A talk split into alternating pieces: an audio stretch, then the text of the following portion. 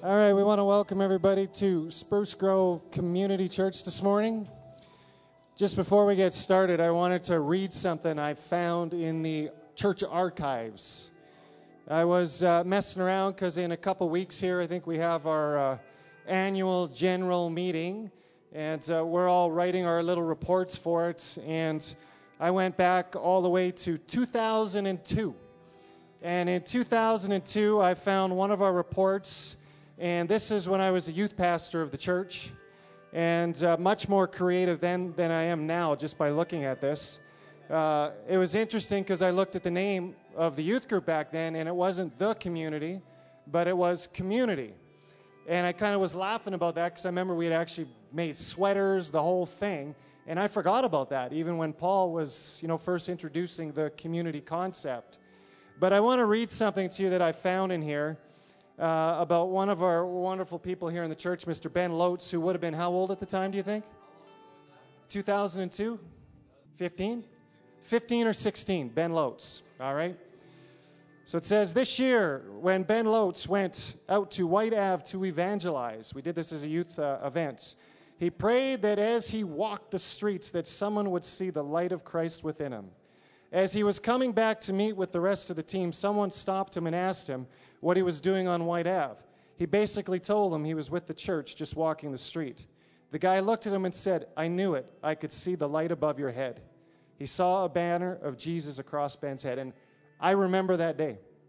Do you remember that day? Because I also remember Pete LaRiviere ministering to someone on the streets and God touching their lives. And I read this and it just made me think of something. You know what? it's time that people see that again. We were chatting a little bit in pre service prayer, and Derek prayed a couple prayers, and it made me think of something. Derek, come and share just briefly. Do you remember what you said? I can't even remember how you said it. It's better you say it than me. Okay, well, needless to say, it was really awesome. We need to understand that before, before our great great grandfathers grandfather's grandfather was born, God knew us. God said, Oh man, Derek, you know, 1956, Derek's going to be born. And that's going to be awesome. And I have an anointing that I want to place on him. I have a calling and a mantle that I want to put on his shoulders. I've got something that I want him to walk in.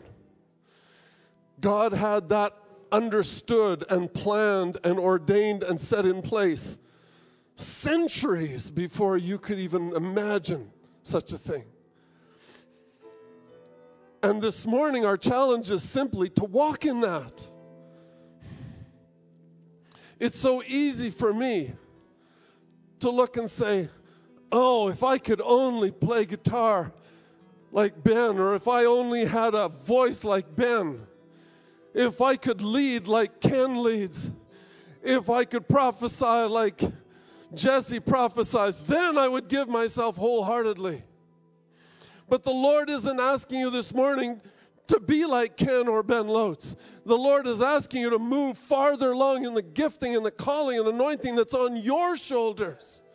It's so natural for human beings to want to have something they don't have this morning, could we just move, move, move, move? If you're a door opener this morning, if you're a if you're a John the Baptist this morning, an Isaiah, uh, an Elijah, if you're that kind of a person, could you just move in that and and smash out a doorway so that others can enter in. Can you move in that? Can you do that? Can you bring that this morning so that whoever takes this mic can take this mic with boldness because you opened a doorway? Can Ben play wholeheartedly because you brought something that made it possible for Ben to move in that? We say this morning, Lord, we say this morning, Lord, that we are going to move wholeheartedly in who we are we are going to push the envelope. We want more of our calling, more of our own gifting, more of our mantle. We want to walk in that more perfectly. We want to give ourselves wholeheartedly to what you are calling us into as individuals. That's why I asked Derek to do it because I wouldn't have done it exactly like that. But I want to share this as we go into worship right now. Is I shared a little illustration, and as Derek was sharing that, it made me think of my daughter Mally.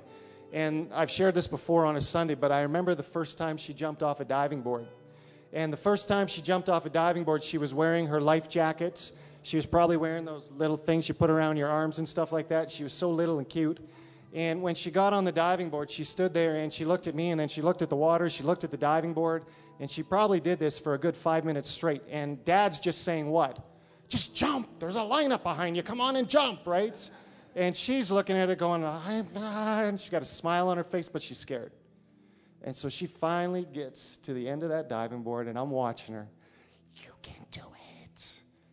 And she looks, and as she jumps, she jumps with her hand in the air, almost grabbing the diving board on her way down. She goes in completely awkwardly, looking foolish and silly, and everybody else is probably looking at her going, What was that? And then she gets out of the water and she looks at me with the biggest smile on her face because she'd just done it. And as she got out of the water, what did she do? She went right back to that line and she did it again and again and again to today where she's jumping off the higher diving boards. And the reality is this is don't watch anybody else. Don't worry about what Derek's gifts are, what he's talking about. Just jump off the board yourself. In whatever giftings you have, whatever function you function in, jump in it. This morning in this house, and when you get out of this house, it doesn't end there. You continue to function in those giftings. And we encourage you as leaders today to function as we worship God this morning. Amen? Amen. I'll say this to you do not be afraid. Do not be afraid. There's a cycle that the Lord has us in, and it's the picture of the, keep playing, it's the picture of the elders laying their crowns before the Lord, but clearly at some point they are to pick them back up again.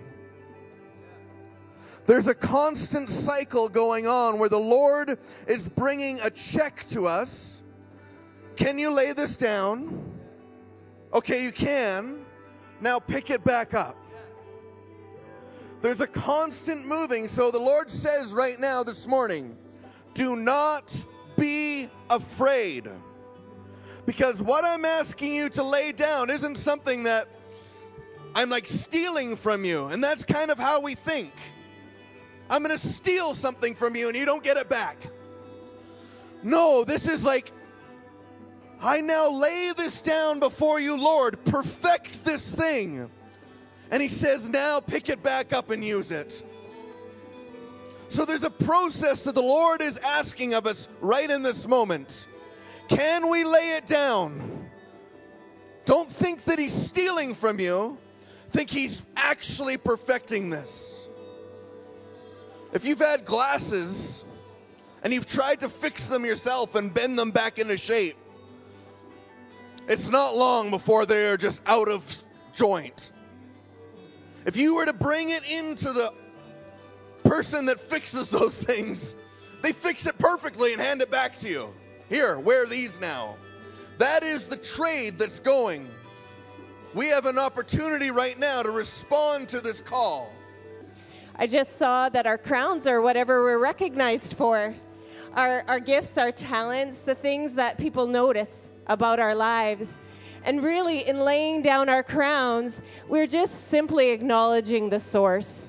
We're just saying, wow, you allow me to wear this, but you are actually the source of everything and all that I have to show and to give. Let's respond to that right now. Let's kind of like re energize ourselves, put us back into that spot, and say, hey, all everything good comes from you, Lord. I give it freely to you, but I want you to feel the exchange take place. And I tell you, if you give yourself to this call right now, you will feel this cycle, this never ending, growing whirlwind of love that He wants to deposit in us. Now, the other side, the reason that Jesse started with Do Not Fear is actually because you don't have to be concerned about getting puffed up and getting proud. As long as we continue to remember where the source is. Who's the source? Where does it come from? How did it get there? And we acknowledge Him in everything. We continually lay down those things. Then we're not scared of polishing up the crown either. We're not scared of it shining really, really, really bright because it's not about me. It's actually about look at what He has made, look at what He has done. You know, when I hear somebody playing an instrument excellently, and we have many incredible musicians in this church, and I listen to that, they're not showing off, they're polishing the crown. It's, it's offering the best. It's offering the best that we can do. And, and that is something that we never need to be afraid of as long as we continue to acknowledge. And that's why we cast those crowns. That's why the elders do it as well. They're just going, Wow, thank you for the reward. Thank you for the thing you've built. Thank you for the thing you've done. You've done it. And then he says, Absolutely. Now I'm going to give you the next thing. So, amen. Thank you so much, Lord. Thank you. Once the Lord was talking, um, once I was getting a lot from the Lord about what He wanted to use me for and what He was going to put on me and how I was going to walk in that. And there's this fear inside of me, inside of a lot of us, that if I wholeheartedly go in this, how do I not walk in pride? And I actually verbally said this out loud to the Lord. How will I not walk in pride if I wholeheartedly pursue this? And now, listen carefully. The Lord said to me, Don't worry, I know how to deal with pride. So, Lord, we say this morning, we're not afraid of pride. We're not afraid that if we go wholehearted, we will end up in some proudful state. Because we have confidence in you that you know how to deal with pride. You know how to move us through pride. You know how to free us from pride. Heavenly Father, I give you praise, oh God, because you see the hearts that have surrendered themselves to you. I give you praise, oh God, that you, in your great goodness, have not forgotten any one of our names. That you know the DNA and all the beauty that you've put in each of us. We say to you this morning that there is no one we would rather surrender to. That you, oh God of great love and mercy, have chosen this place for you to come and presence yourself this morning. We give you praise, O oh God, because you have committed yourself to us to be our shield. And as we come completely vulnerable to you, allowing to allowing you to look into the deepest parts of our soul because we cannot possibly hide ourselves from you that you are a God who says, I will be your shield. And in our vulnerable state, you come and you cover us with your great might and strength. That you, as we offer ourselves to you in all our limitedness and all of our stuff, Lord God, you offer yourself to us and you say, I want to give you myself. I am the very great reward that I want to give to you. That very small crown that we take off and give to you is replaced with this giant trophy of a God who has all strength and might, who has the authority to throw from his very hands thunderbolts that will be released to keep us protected.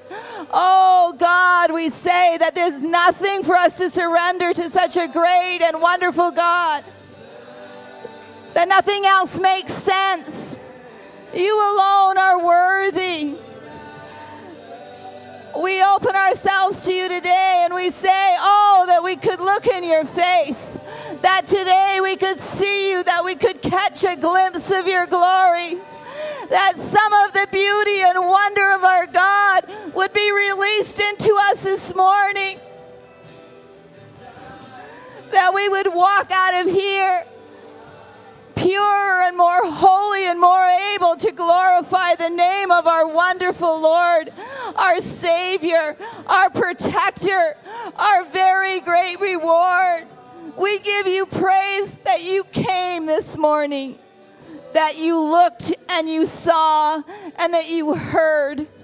We give you praise. I give you praise, Father, for the way you're sweeping through this congregation, for the way that you're beginning to, to place things in people's lives, for the way that you're beginning to kiss us. Oh, we release ourselves to being kissed by the Almighty God. Oh, we bless you, Lord. So we want to pray a prayer of commissioning over this body. I want Jesse to come up here in a second. I want him to share a story. We went to the uh, Pentecostal Assemblies of Canada General Conference just over a week and, ha- week and a half ago.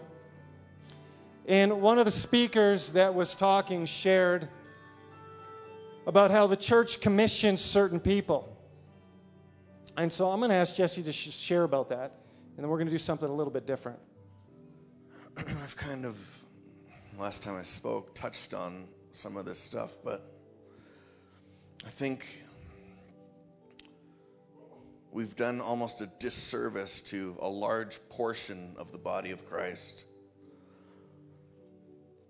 Because what happens is is that one day this young person again I'm not saying this is all bad. I'm just laying out a scenario. One day this young person decides to quit their job and say I'm going to be a missionary. And we're like, "Oh, wow." We pull them up to the front and say, Look at this awesome person. And again, this is good. But they quit their job and now they're a missionary. And it's great to commission that person and bless that person as they go out.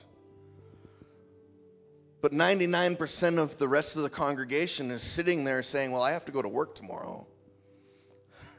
Where does that leave me? Because what we've just done is exalted the very thing that I'm not doing tomorrow.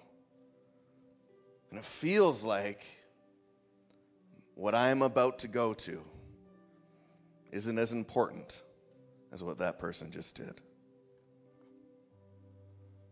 You see that picture? Again, it's not that what that kid did was wrong. It's just that we have done a poor job of commissioning the 99% of the rest of the body of Christ. Because Monday morning rolls around and they're right there where that, and they've been doing it for years and years and years. And it's hard to feel that it's as important. It's hard to feel that, you know, going and like wherever you work is as important as some of the stuff going on here. And I mean, I've struggled with that immensely last year. But the Lord is actually, I believe, in this season about to release a commissioning for that 99% of the body that is actually going to be something that releases us to feel like we're actually contributing to the kingdom of God, just like it was if you quit your job and went to the mission field. There's actually a time right now that the Lord is saying, I want you to understand that what I've called you into to go into tomorrow morning is where you must be, is actually what I want to commission you so that you actually feel like you're actually contributing something. Because I know, and I've, and the, my eyes have been open to myself in this over the last year where it feels like you do one thing in the church and then you do everything else outside of the church, and the twain shall never meet. But I believe he's about to reveal to us how the merging takes place. It's not saying that there's necessity in the kingdom of God. Just like there's a seed that gets planted into the ground, it needs dirt, it needs rain, it needs sun. Worship, prayer, intercession. There you go.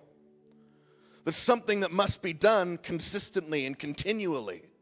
We're not saying let go of one thing. We're just saying keep that a part of your life and allow the seed to grow. You see a beautiful building and you see the glass structure and the finished product of the thing, and it's amazing to look at, but you can't see the foundation underneath the ground that it actually sits upon. And so we're not in any way saying that one is more than the other. We're saying that no, these things must come together, and the Lord wants to reveal right now how they work in unison. Paul himself says, I'm still making tents.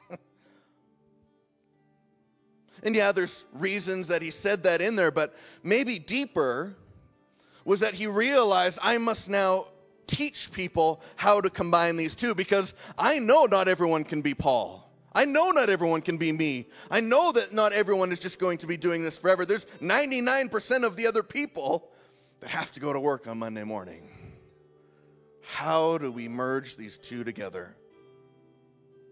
And I believe right now that I can, you know, I can feel like, ah, oh, I felt that way. I felt like it's what I'm doing isn't as important as everything else. I feel like this job is just kind of mundane and it doesn't actually contribute to the kingdom of God. And I want to say that there's an opportunity for that to break this morning.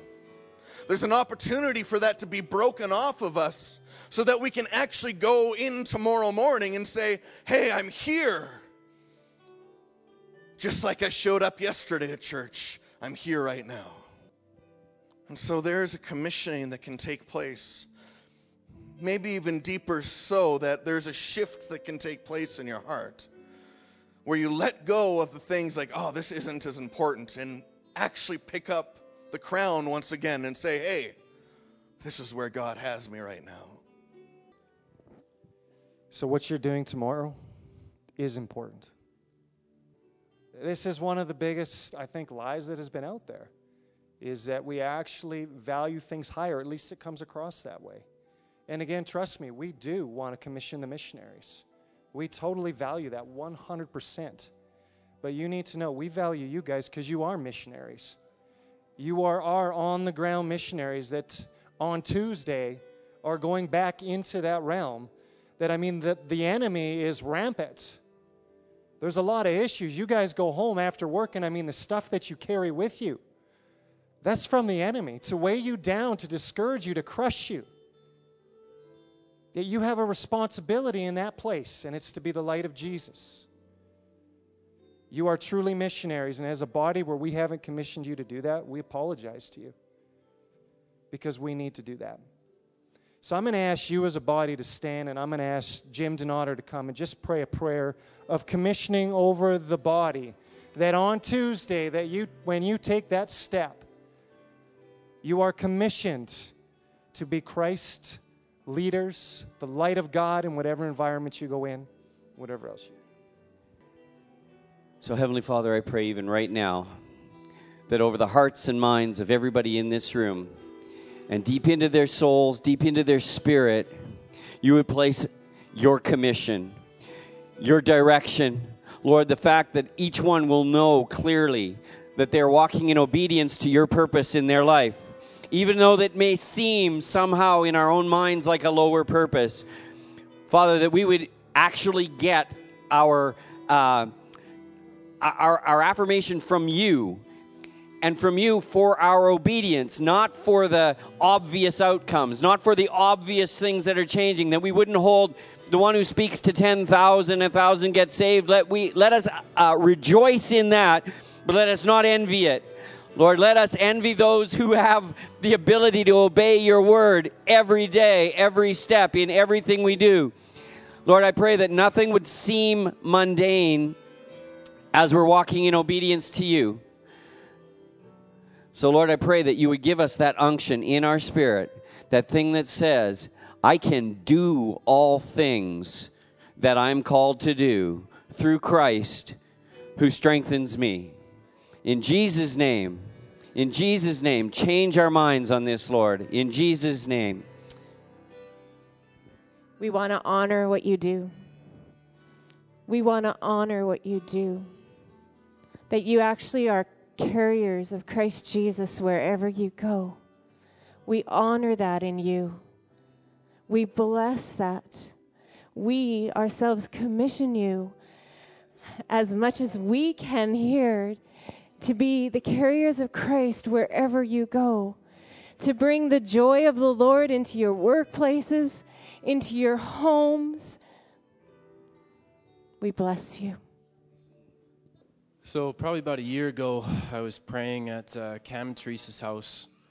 And as we were praying, I looked up, and their son Corbin paints beautiful paintings. And I was thinking to myself, like, God, I don't, I'm not contributing to your kingdom at all. I'm not doing anything. And I was feeling like, woe is me kind of thing. And I looked up at this picture that Corbin had painted. It was a mountain, and it led into a valley scene with a river running through. And God showed me, He said, You are the mountain, and I've given you a valley. So the valley was watered. The river came down from the mountain and watered the whole valley, and it was green and alive and vibrant. And at the top of the mountain, there was snow, and God is saying, The closer you are to me, the more pure you are, and the more water reaches down into your valley. And He's like, Quit feeling sorry for yourself. You don't have a, a missions field, but I gave you a valley. And it, it, extended you know just not not just my wife and my kids and my friends. It extended to my work. It extended to everyone that i'll ever meet. They're all my valley so my walk is crucial because my valley will die without me. That's right. Heavenly father we just ask that we would uh, be receptive to your word this morning that seeds would be planted and find themselves in good ground. In jesus name. Um, so this morning Oh, for those of you who don't know me, my name is Jim, and I do business outside of the church, but now and again I get an opportunity to speak. And so uh, that's today.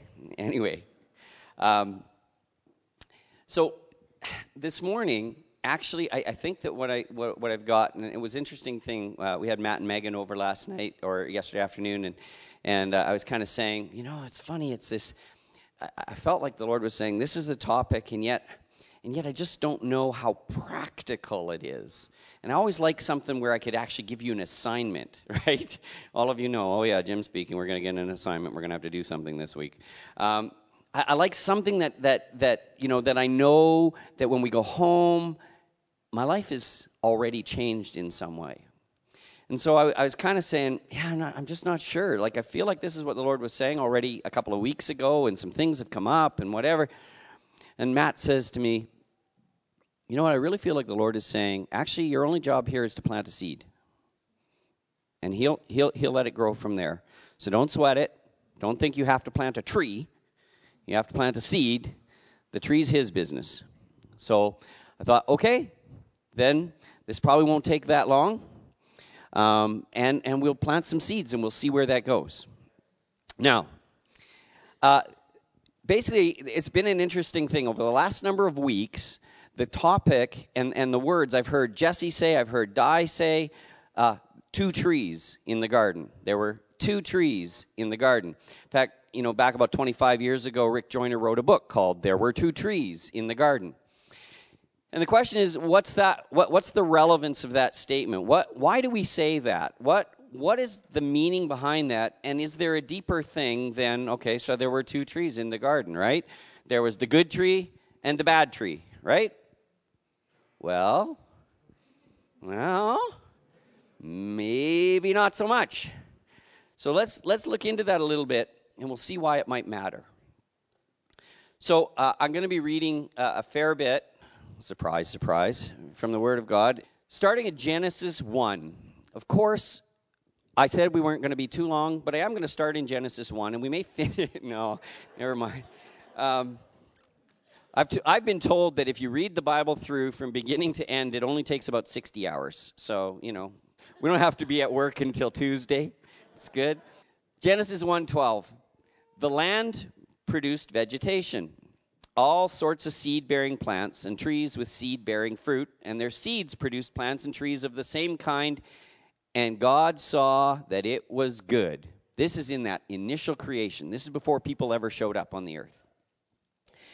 God saw that it was what?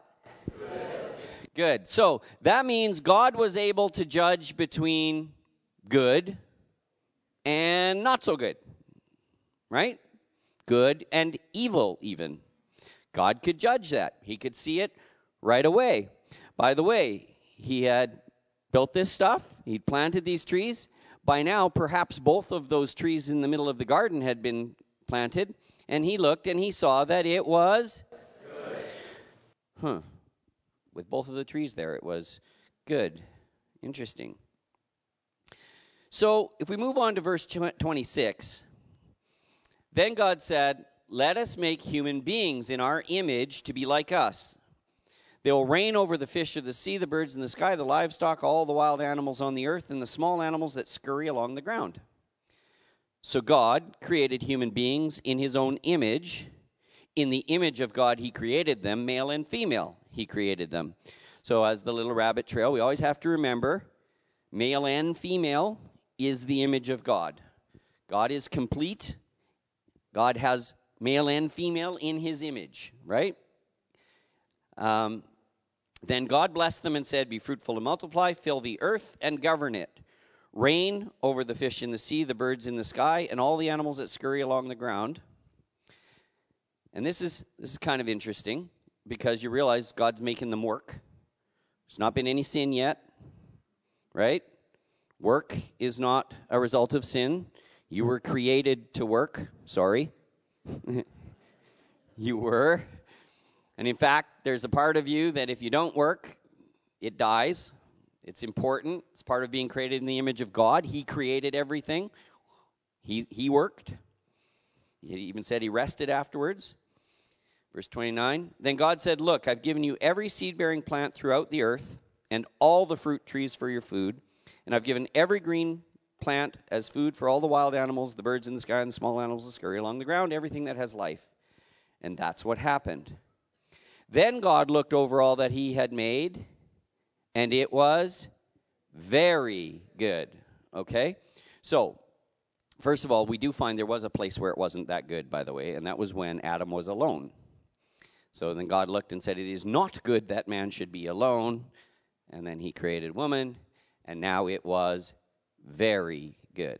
Okay? Then in Genesis 2, verse 8, we'll skip a bit here. Then the Lord God planted a garden in Eden in the east, and there he placed the man he had made. The Lord God made all sorts of trees grow up from the ground, trees that were beautiful and produced delicious fruit.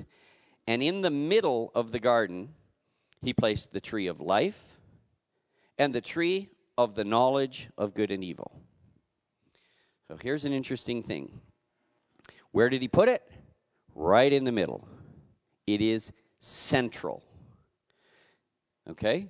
This tree, these trees, are central. They're right in the middle. They matter. This is in the garden. This was the garden where he placed man. You know, I've often thought if he'd have just put that doggone tree on the other side of the earth, you know, the man could have been in the garden, the tree would have been on the other side of the earth, we'd all be good. No. He placed it right in the middle. Both trees. Interesting. What are those trees again? Was it the tree of good and the tree of evil? No, no, wait a minute. It was the tree of life and the tree of the knowledge of good and evil. We're starting to see something right away. So, the knowledge of good and evil is one tree. The other tree is the tree of life. If we really wanted to kind of look at this, you know, to understand the difference between them, we could say one was the tree of life and the other is the tree of death. Does that make sense? But the tree of death has the knowledge of good in it. Hmm. That doesn't mix with our theology really well. I thought we're supposed to do good stuff and we're supposed to be you know, we're supposed to hate sin. We're supposed to love good, right? Isn't that, isn't that how it's supposed to go? I don't know. Seems to me that the knowledge of good and evil is in one tree together, and it's not the tree of life. So we need to we need to look into this because this this kind of matters, I think. Genesis two fifteen. The Lord God placed the man in the Garden of Eden to tend and watch over it, but the Lord God warned him You may freely eat the fruit of every tree in the garden except the tree of the knowledge of good and evil. If you eat its fruit, you are sure to die. Did he say, You eat its fruit, I'll kill you? No. No, he didn't say that. It's like if you if you step over the edge of that cliff, you'll get smashed up at the bottom. It doesn't say if you step over the edge of the cliff, I'll smash you up. It just it's just a consequence thing. The tree of life grants life. You eat of the tree of death, you get death. It's it's it's a real simple deal. He's just there wasn't a threat here. It wasn't a punishment. It was a consequence. The tree of death breeds death. That's that's how that works. So, he says if you eat its fruit, you're sure to die. Now, here's an interesting thing. So, Adam and Eve have everything they need in the garden. It says that. Have everything they need. All the food, all the everything they need. And they don't have the knowledge of good and evil. Because they're not allowed to eat from that tree. Which means they didn't need it. They did not need to know the difference between good and evil. What? How does that even make sense? Didn't matter.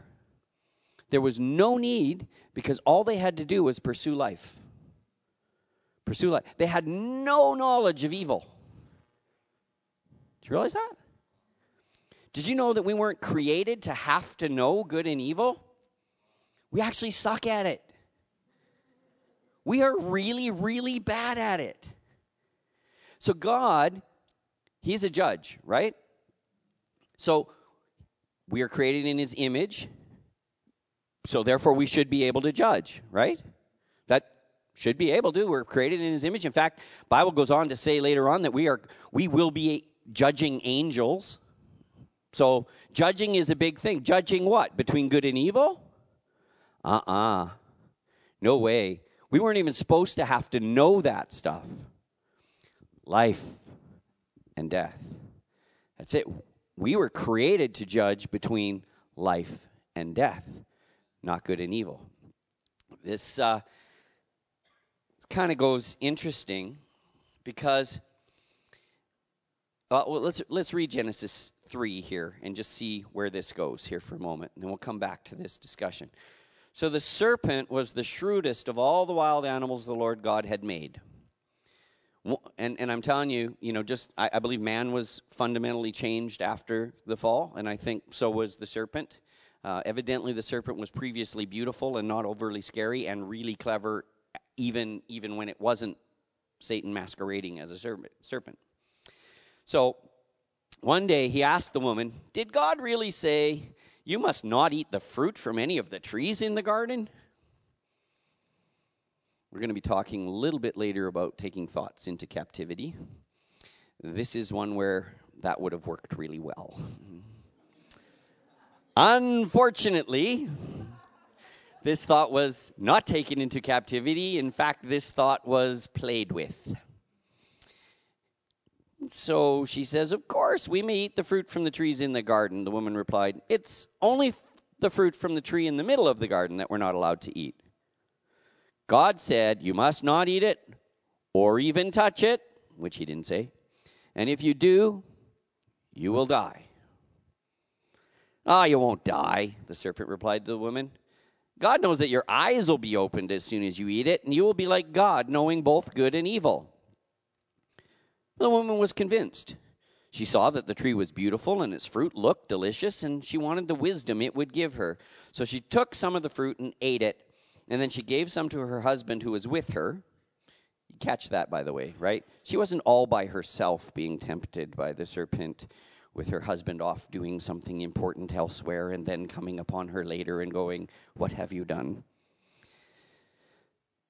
And then she gave some to her husband who was with her, and he ate it too. And at that moment their eyes were opened, and they suddenly felt shame at their nakedness, so they sewed fig leaves together to cover themselves. I've always found it interesting as a little rabbit trail that the very first thing they noticed, the very first thing, was their own nakedness. So, you know, just in case you ever have heard somebody and you need to take that thought captive, but justifying things like pornography, etc., and saying, well, you know, it's nobody's getting hurt, whatever, whatever. I'm telling you, the very first thing they noticed when they ate the fruit was that nakedness was shameful to have uncovered. Very first thing. So that one's for free. That's not what we're speaking about. But, um, so we realize that before they ate, they had no need for the knowledge of good and evil. In fact, God wanted to protect them from it because the very fact of the knowledge of good and evil coming into them was going to create death in them. And I'm telling you that the death was immediate, okay? We're not talking about the physical death. There was a death that happened immediate. I mean, they ate the fruit and they went, uh oh, the world has changed. We suddenly have to deal with this ridiculous good and evil thing, which we're really not very good at. And so, you know, the first thing they did is hide themselves. Let me tell you what happens when we concentrate on the knowledge of good and evil. Well, you gotta hate sin, right? And you gotta do good stuff. So now you gotta figure out what's the bad stuff and what's the good stuff. And then, shoot, what if that thing I thought was good is actually bad? Uh oh. So now I better create, I know, I know. It's like we're going down the road and it's got nasty ditches on both sides of the road. And so we put up guardrails, right? We need to have guardrails everywhere because we've got to protect ourselves in case in case we do evil. So what do we do? We make rules. Okay? We do our best. Okay, so God, what's evil? Because then we'll make a bunch of rules so that in fact, let's let's make the rules a little bit this side of it so that we don't even get close. So we'll just make lots and lots and lots of rules. Because rules are easy to obey. Because when we know the rules, we do it right all the time. Shoot, no. In fact, every time you make another rule, it's one more thing I know I'm doing wrong. Fact, the fact of the matter is, the more rules there are, the more things I'm guilty about. Because I do that wrong too. Shucks. I'll tell you what. I'll just I'll just be really, really, really good. I mean, I'll be so good, everybody will notice how good I am. Oops. You know what being good produces? Pride. So being good produces pride. Being bad produces death, so does being good. Whoa, wait a minute. Being good also produces death. This is so confusing. What am I supposed to do? If being if if if, if this whole good evil thing, if good's no better than evil, by the way, good is not no better than evil, just so we're clear. the pursuit of good is no better. The pursuit of evil is is truly going to mess you up, okay? But I'm telling you, the knowledge of good and evil does not bring life. It simply doesn't. And and really this whole thing about good and evil, it's actually what source are you connected to? You know, uh, Joel gave us a fabulous picture of the mountain and the and the water. I, am going to give you the picture that you know Gayleen and I have been using here for the last little bit. Was that just in a conversation between us, or did that come out here? Oh, it came out here. Okay. Um, so some time ago, I guess I got up and I said something, and I talked about the fact that a hose simply carries water from a source to where it's supposed to go. And that really that's our job. We're just the hose. Bunch of hosers. Right? Our job's to be a hose head. We we connect up to the source and we carry that source to where it's to go. We don't produce the water. We don't we don't uh, actually clean the water or we don't dirty the water necessarily. We just we're just a hose. We just take it from one place to another place. But I'm telling you right now, you can only be connected to one source. And this was the problem with the trees in the garden. Because once they ate from the tree of the knowledge of good and evil, what happened to the tree of life? God cut it off from them. He put angels to guard it, and he said, no, no, no, no, no, no.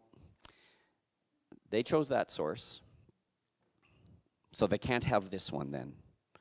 One source, okay, in terms of the tree at that point in time until until there's a redemption that comes.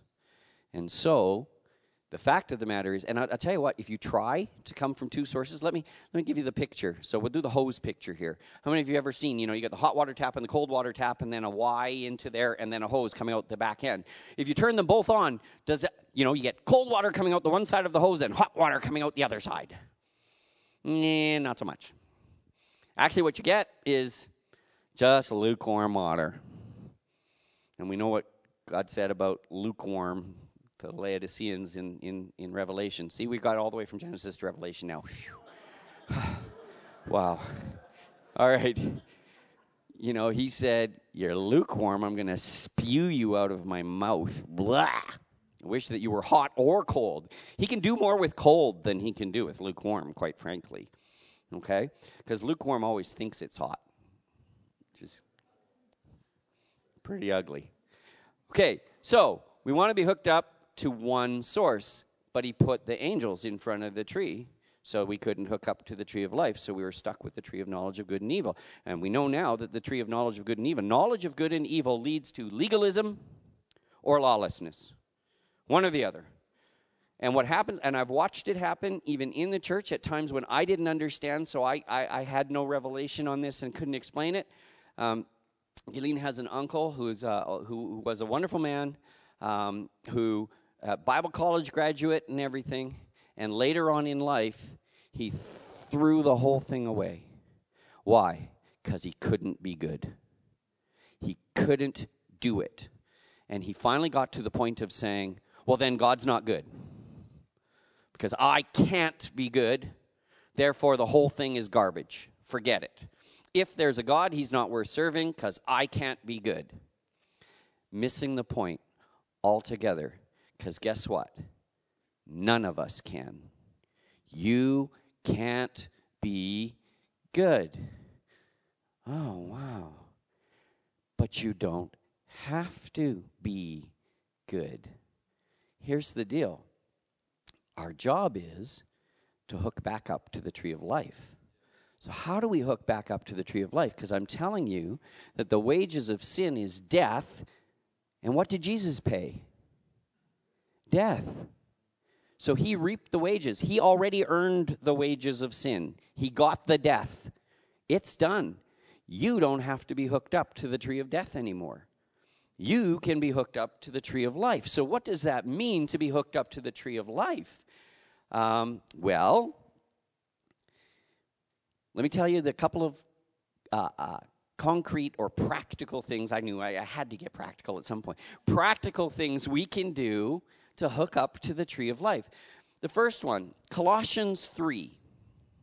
Colossians 3 talks about setting our minds on things that are above, starting right at the beginning. Since you've been raised to new life with Christ, set your sights on the realities of heaven where Christ sits in the place of honor at God's right hand. Here's verse 2.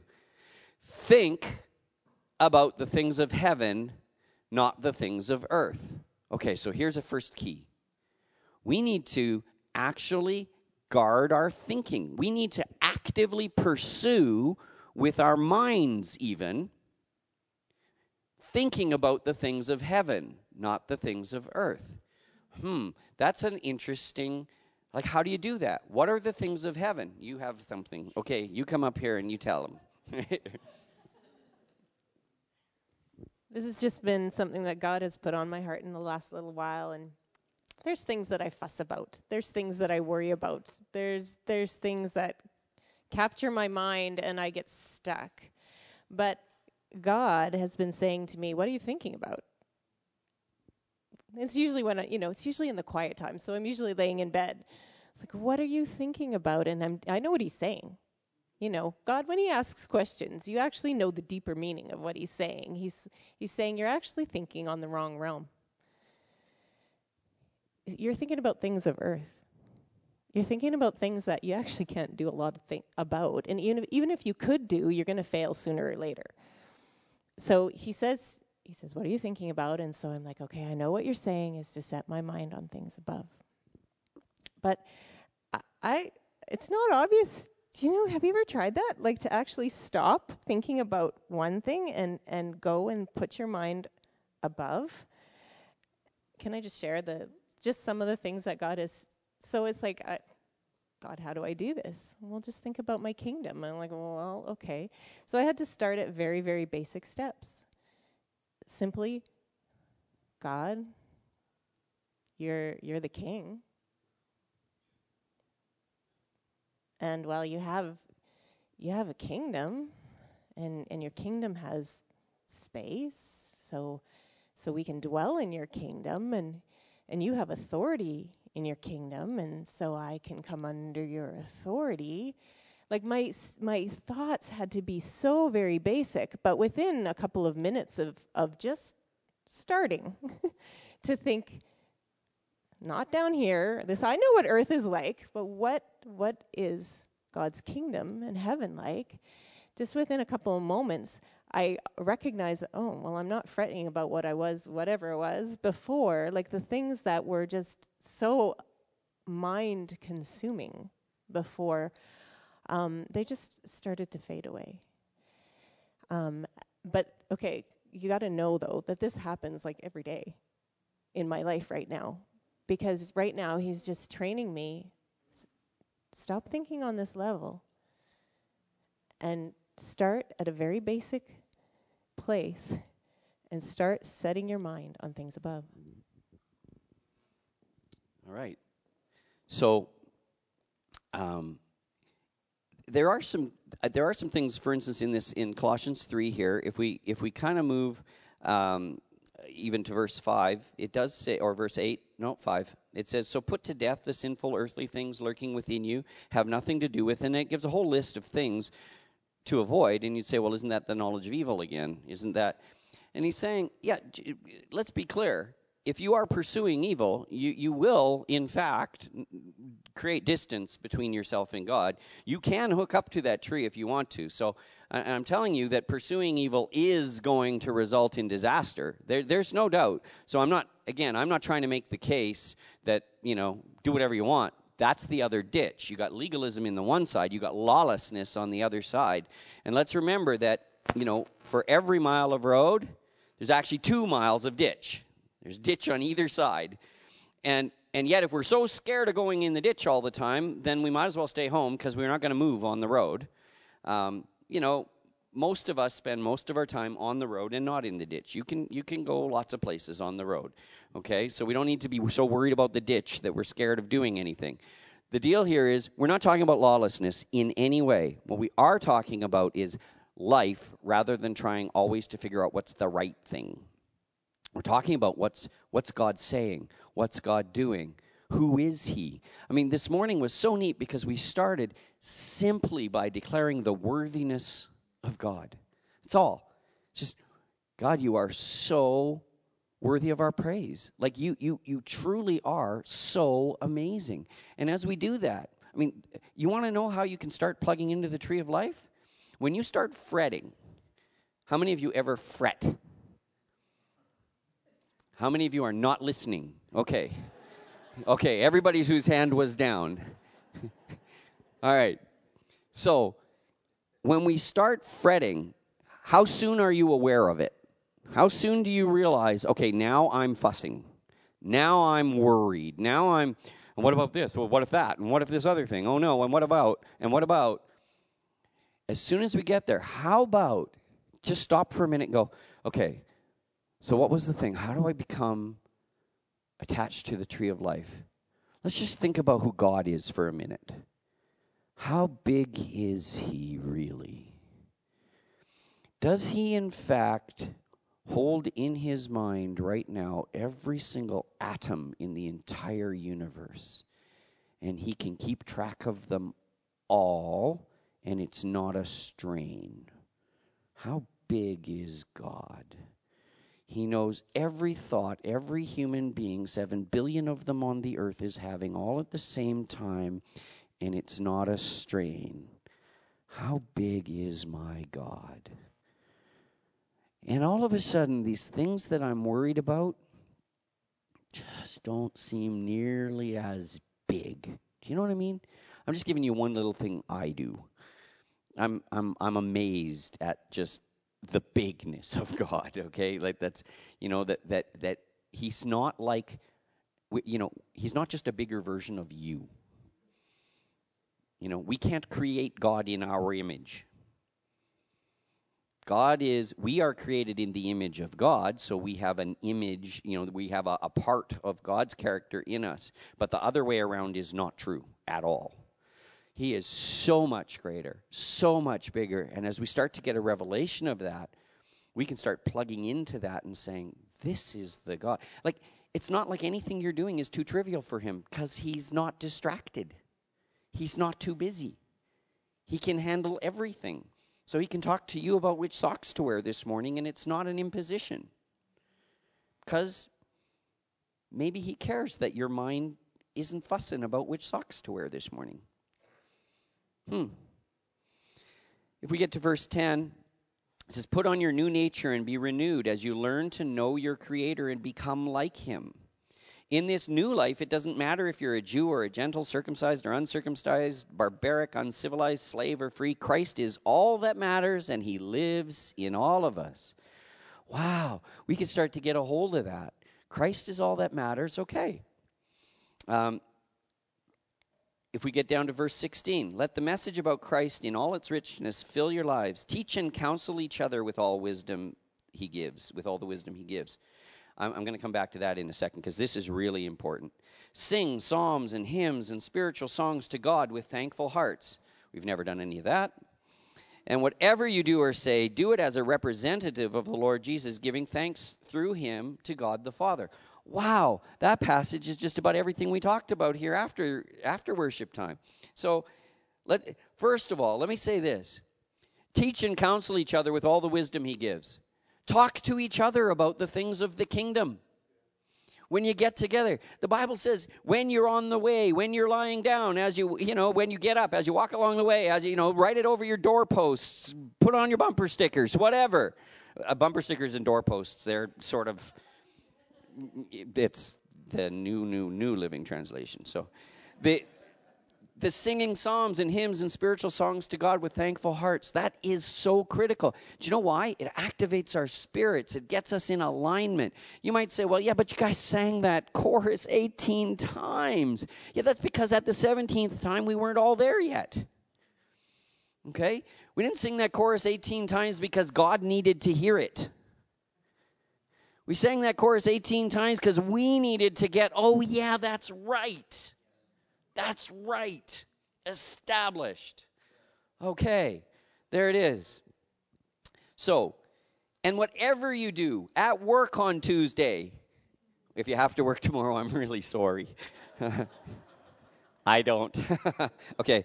Um, whatever you do or say, do it as a representative of the Lord Jesus. Whatever. So when you go to your work, when you go to your school, when you go to home, when you're dealing with your little ones, do it as a representative of Christ. Wow. Okay. All right.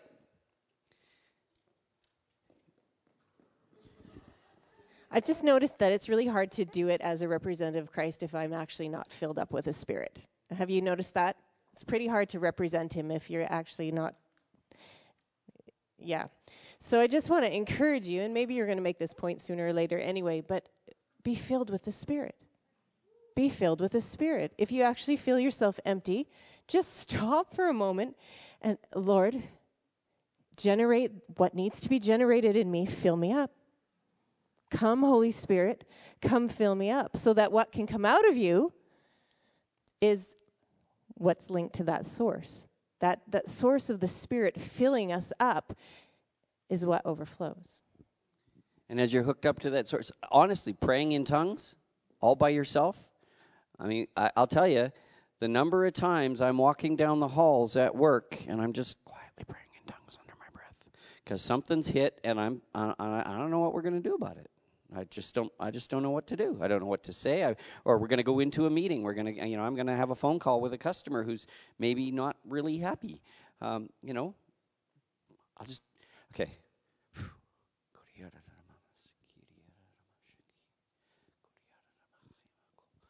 just want to be hooked up to that source. That's what I want flowing through me. I want to be a hose. then I, I do want to talk about the taking thoughts into captivity thing because actually I think we get that thing backwards about two thirds of the time. Okay? So, Second Corinthians 10, verse 3. Says, We are human, but we don't wage war as humans do. We use God's mighty weapons, not worldly weapons, to knock down the strongholds of human reasoning and to destroy false arguments. We destroy every proud obstacle that keeps people from knowing God. We capture their rebellious thoughts. That's the thing that we get wrong most of the time, I think. And teach them to obey Christ. Do you know what this is telling us? This is telling us, because uh, I think mostly when we think about taking thoughts captive, we believe that's taking our own thoughts captive. And there's a piece of that that's true that's come, that, that, that comes into here, but it's not the primary thrust of this passage. The primary thrust of this is, uh, passage, and it's why I use the NLT as well, because you know we, we probably all memorized this, or many of us memorized this in the King James. You know, take every thought captive unto the obedience of Christ. What does that even mean in English today? Um, if you if you read the passage that it's in, Paul is busy actually uh, having a bit of an argument with some people who are busy throwing lots of ideas at him, and he's actually needing to take their thoughts captive to the obedience of Christ, to, to, to submit those thoughts under what God is really saying. So, what's that all about? I'll tell you right now, we live in an age where there is more information and more people's thoughts bombarding you than has ever existed in the history of humankind.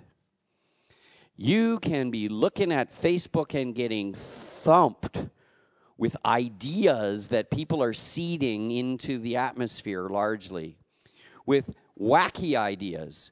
Uh, you'll find there are unbelievable numbers of websites absolutely dedicated to to uh, sorry, big word, eviscerating lots of men and women of God. Okay? They are they're set up for the purpose of criticizing this ministry or that ministry and saying why this guy or that guy is out to lunch. They are uh, there are thoughts and ideas about every kind of really every kind of evil out there as well. And if you allow those thoughts to come into your being and to stew, and you think, well, what about that? I'm telling you right now, the scripture actually tells us not to do it. We're actually not good at it. It's not something that we're good at doing. It comes back to almost that knowledge of good and evil thing again. And now we're trying to judge this thing. And he says, no, no, no, no, no. If this isn't Christ, just take it captive and submit it to Christ. To a large extent, stop thinking about it. It's really what he's saying. Stop it. You're not good at that. It will mess you up. So I, I do want to say, you know, when we want to take thoughts captive, as soon as something isn't lined up with the Word of God, which does put a requirement on you to know what the Word of God is, okay? Because otherwise, how do you know? Maybe it is. Maybe it's great. And now we're starting to judge good and evil again. Okay? What we want to do is you just want to line stuff up with life. We want to go to the source we want to dismiss all of that nonsense because we're not good at it. So, arguments from others, arguments from our own minds, we want to take those things captive and say, Jesus, what are you saying about those things? Because I want to be pursuing life. I want life. I want life. It's, it's, amazing. I've, I've watched my brother Gord teaching here over the last number of years, you know, with Common Ground and whatever, and he continually says, Wow, I have had to learn to teach from life instead of teaching from knowledge. Wow. I mean, for those of us who have studied for years and years and years and we like knowledge, how many of us are there in the room that like knowledge? There's, there's quite a few, okay? There's quite a lot of us who really like to know stuff. But at the end of the day, me coming here and telling you something that I know could produce pride, if, you know, could produce whatever. But if I can come here and give you something that God has given me as life, it matters for today, right now, and it, it, it's life to you, that thing is a seed. That thing is a seed that can just explode. Um, I got a bunch of other stuff here. I'm going to go just one thing on choose life. Uh, the reality is, all of Romans 8 is worth reading. I've printed the whole thing out here. and I think what I'm going to do is not read it to you here this morning. So here's an assignment read Romans 8. I got an assignment. Yes. And you can go onto the word challenge and say, read Romans 8, okay? Once you've actually done it. because I know it's evil to lie. Okay, whoa, shh. Deuteronomy 30. The one other thing here, uh, I want to read a piece from Deuteronomy 30. For those of you who've done curses to blessings here, you know, you, you, for years and years, you've been steeped in, in Deuteronomy 28 through 30. But here we go, starting in, in verse 11. This command I'm giving you today is not too difficult for you, and it's not beyond your reach. It's not kept in heaven so distant that you must ask, Who will go up to heaven and bring it down so we can hear it and obey? It's not kept beyond the sea so far away that you must ask, Who will cross the sea and bring it to us so we can hear it and obey? No, the message is very close at hand. It's on your lips and in your heart so that you can obey it. So, this is the first thing. This is not too hard for you. says so right here. Okay. Number two, now listen. Today I'm giving you a choice between life and death, between prosperity and disaster. For I command you this day to love the Lord your God and to keep his commands, decrees, and regulations by walking in his ways. If you do this, you will live and multiply, and the Lord your God will bless you and the land you're about to enter and occupy. Going to go back to a word there in 16. I don't know if 16's up. Let's get 16 up there. Okay, third line, first word. Does it say? Keep. How do we keep his commands? I got to tell you something. That word doesn't say obey. Doesn't say that. It says keep. And it doesn't even mean obey. It means keep thinking about them. It means keep it forefront in your thoughts. Keep it forefront in your mind. If you know his commands and you can kind of recite a whole pile of them, you keep them, I'm telling you, your behavior will be fine. Your behavior will take care of itself because you are keeping his commands. If you read Psalm 119, we should do that all this morning. Um, you know, David just talks about, you know, oh my goodness, your precepts are so lovely. Your laws are fabulous. They're wonderful. And you're thinking, what? Where is he coming from? And what he's doing is he's saying, You're telling me all about who you are. When I read these things, I get an idea of who you are, God. Thank you for letting me see a small part of who you are by me being able to read your precepts, your commands, your laws. So, you know, Galen continues with, with Common Ground as well to just teach the commands of Christ, the commands of Christ. And you're thinking, well, doesn't that produce legalism? No, it produces life in a big, big way. Why? Because now we've got all these people who are just thinking about what Jesus said. What were his commands? What did he say we were to do? And then it changes who you are. Oh, okay. The next generation's now going to come up and take the mic. Okay, so God just brought to my mind, um, my mom and I were talking about something this morning. So I've been doing a Bible study with some people my age for, I don't know, what, two years now? And through it, we've been doing the commands of Christ and the whole keep thing. So this is very current with me. And so the other day, um, I was running on a little amount of sleep due to child not sleeping through the night.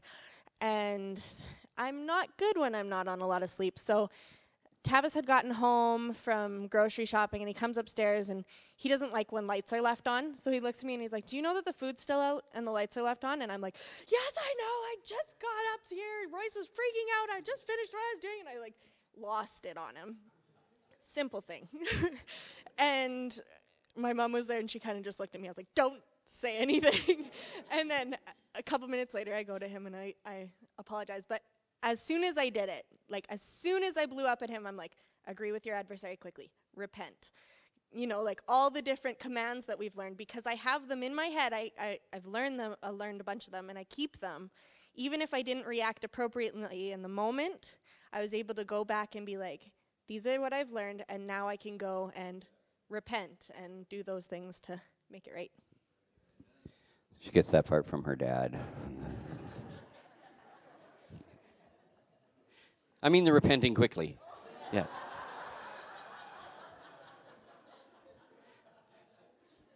Anyway, verse 9. Let's get back to the word.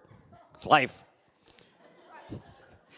Today I have given you the choice between life and death, between blessings and curses. Now I call on heaven and earth to witness the choice you make.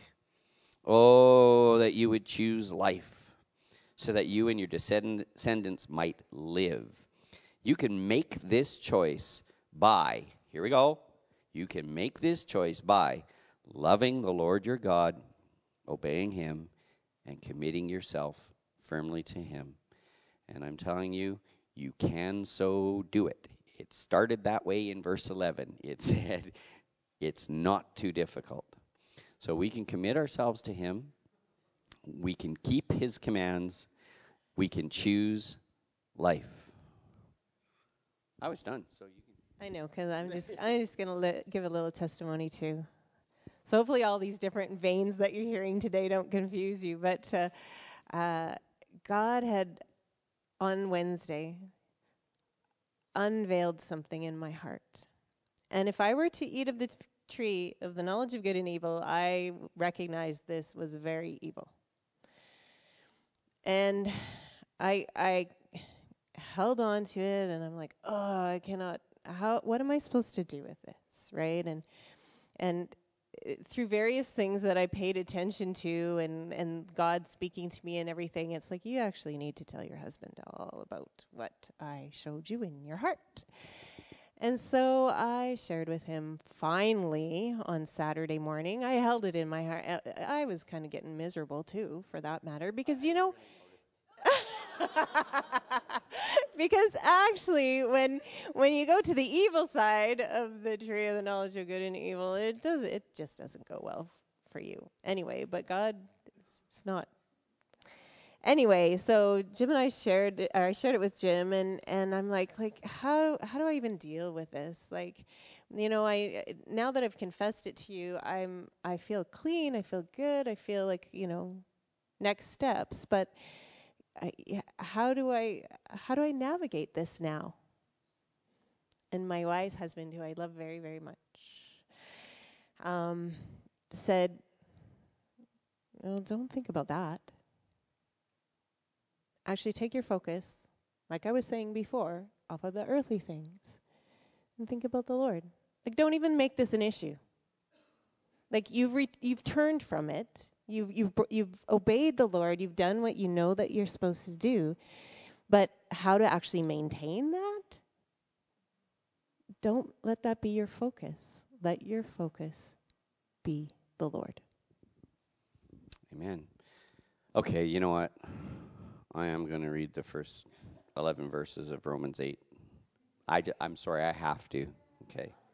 All right, so here we go, and then we will close. Okay. Romans 8. So now, there's no condemnation for those who belong to Christ Jesus, and because you belong to him, the power of the life giving Spirit has freed you from the power of sin that leads to death. You don't have to eat from that tree. The law of Moses was unable to save us because of the weakness of our sinful nature. The knowledge of good and evil can't save you. So God did what the law could not do. Hey, hey, obeying the law can't do it. He sent his only son in a body like the bodies we sinners have and in that body, God declared an end to sin's control over us by giving his son as a sacrifice for our sins. He did this so that the just requirement of the law would be fully satisfied for us who no longer follow our sinful nature, but instead we follow the Spirit. Those who are dominated by the sinful nature think about sinful things. But those who are controlled by the Holy Spirit think about things that please the Spirit. So letting your sinful nature control your mind leads to death. But letting the Spirit control your minds leads to life and peace. For the sinful nature is always hostile to God. It never did obey God's laws, and it never will.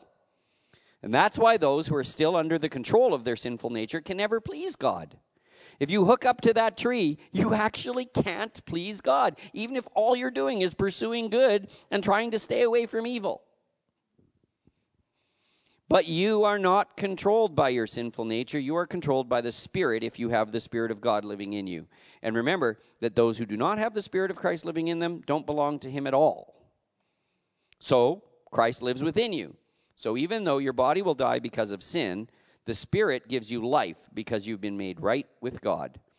The Spirit of God, who raised Jesus from the dead, lives in you, and just as God raised Christ Jesus from the dead, he will give life to your mortal bodies by this same Spirit living within you.